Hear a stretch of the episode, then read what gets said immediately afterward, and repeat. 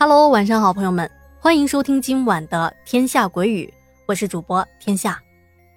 今天的故事啊，是由咱们家来自陕西的跑跑提供的。哎，大家还记得他吗？那么在故事开始之前啊，要谢谢跑跑。这件事儿是跑跑小的时候听他的邻居的一位大姐说的，是关于邻居大姐她母亲去世前后所发生的一系列诡异可怕的事件。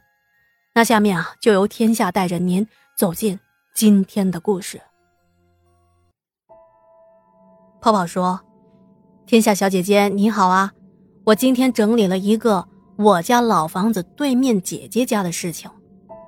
这件事情啊，是我上小学的时候听来的，具体是哪一年已经记不太清楚了，只记得是在一个冬天，那一天是周末，不用上课，我的母亲和蓉姐。”蓉姐就是我要说的这家大姐，他们在我家里一边拉着鞋底儿一边聊天。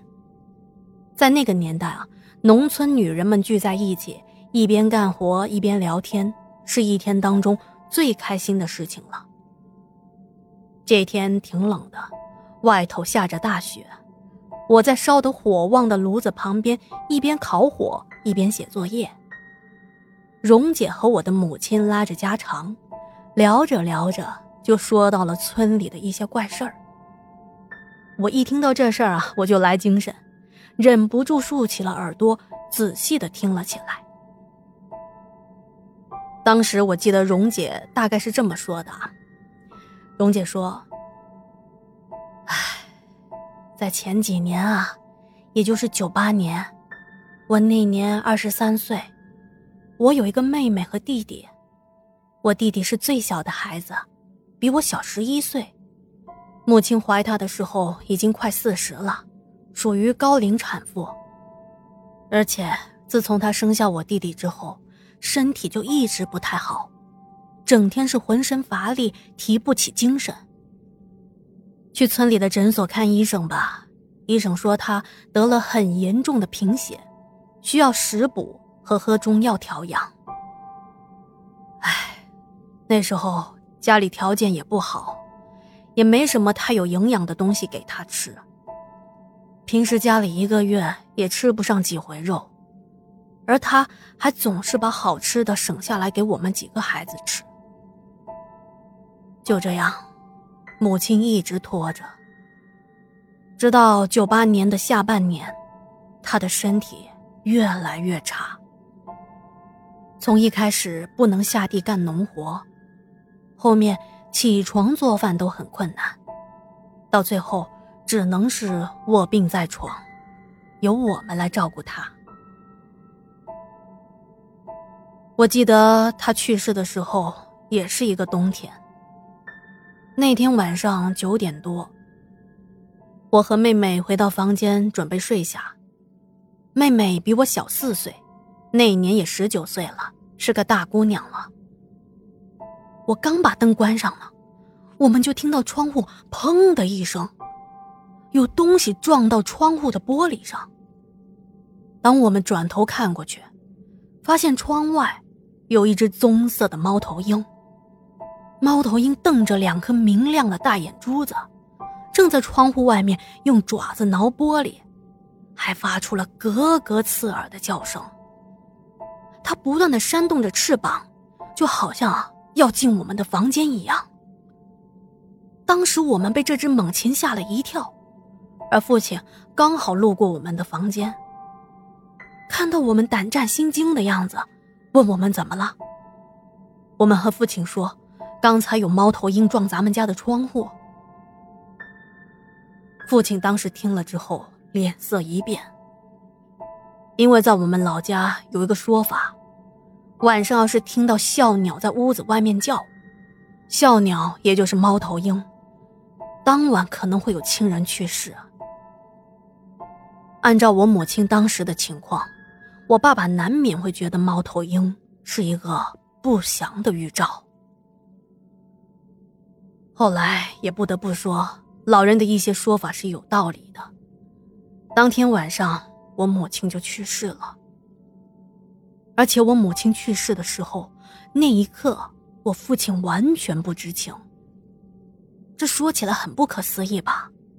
他就睡在母亲的身边，可是母亲什么时候去世，他完全不知道。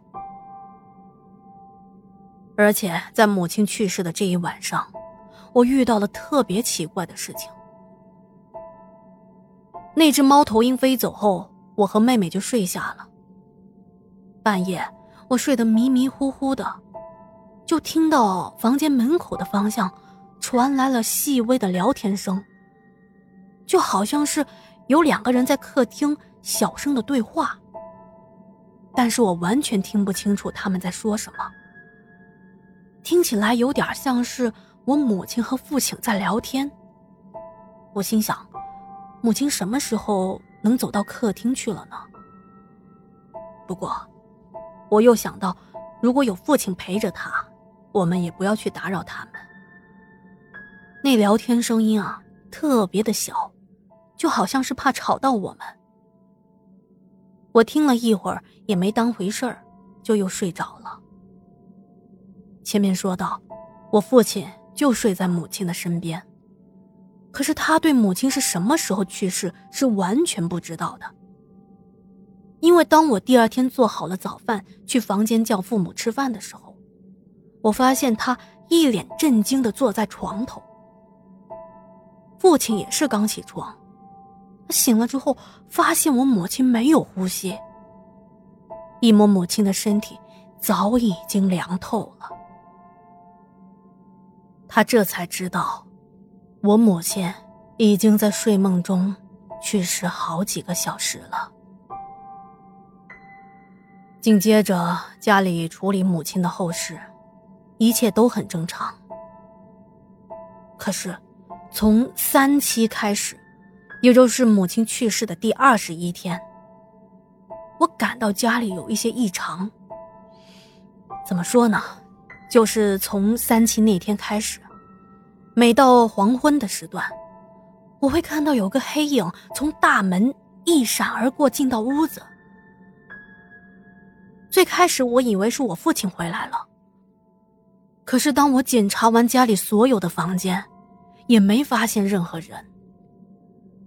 我就一直以为是自己眼花，因为那黑影一闪是一瞬间的事情，就好像啊，天空中掠过一只大鸟，大鸟照在地上的影子也是那样一晃而过的。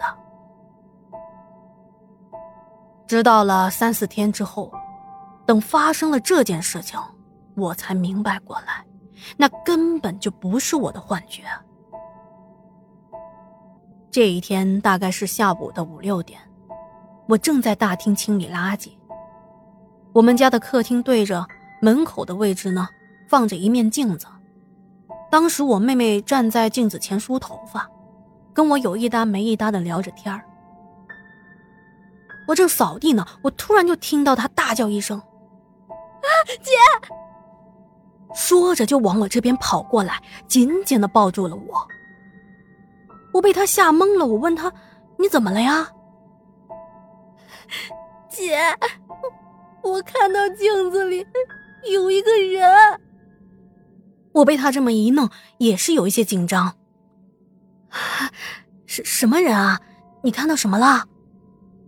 妹妹颤抖的说。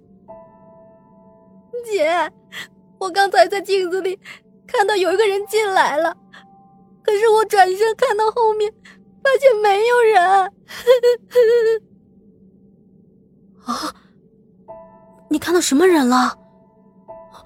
我不知道啊，那那个人，我只能看到他的下半身。那那个人穿着花布裙子，脚上穿着白色的绣花布鞋。姐。咱们家是不是进来什么不干净的东西了？听妹妹这么一说，我突然想到了这几天看到的那个黑影。